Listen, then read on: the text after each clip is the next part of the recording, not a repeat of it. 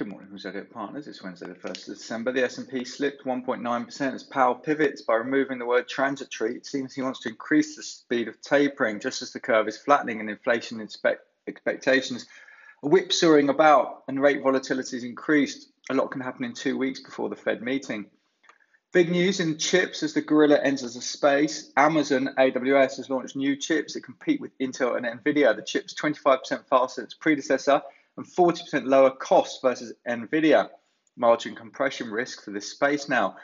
European markets called higher, up 100 basis points. Asia Pac trades up. Nikkei 225 up 75 basis points as Bank of Japan board member reiterates central bank will maintain easy monetary policy. China composite flat, Hong Kong up 1.6, Australia down 30 basis points. China manufacturing Caixin PMI contracts for November, and Australia GDP contracts in Q3, but slightly less than expected. Cable 133.21, Bitcoin 57,200, Brent 71.28, OPEC plus meeting today.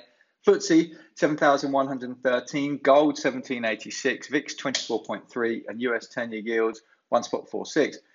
Triple Eight Holdings positive, been awarded provisional sports betting license from Virginia. Drax up two, IG Group up two, announces proposed sale of Nadex, a small exchange. Liontrust up 3 to 5, PBT up 93%, Redde Northgate up 3%, H1 trading ahead of management expectations with continued momentum seen in H2. Interim dividend up, up 50 interim dividend up 50% to 6p.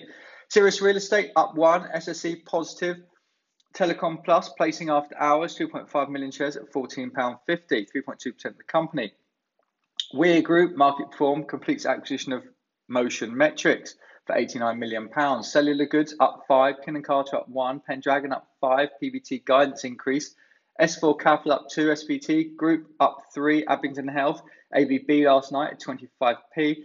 AFC Energy up five, Angle up two, Blue Prism bidding war continues. Cash offer of 12.75 from SS&C Technology.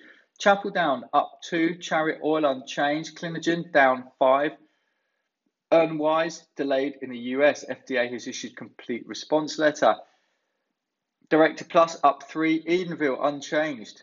Production at the Rukwa mines up 80%, but mechanical issues has halted coal washing for 15 days in November. Loungers up five.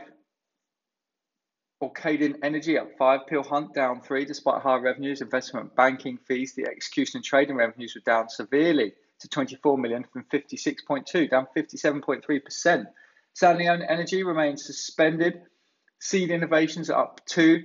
Springfield Properties unchanged. Team up five. Tern unchanged. Convertible loan notes provided by Device Authority extended to March 2022.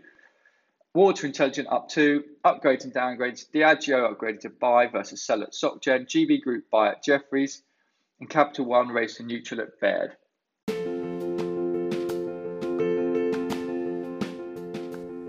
This has been the Zodiac Partners podcast. Nothing in this podcast is intended as investment advice, and the people in this podcast may hold positions in the stocks they talk about.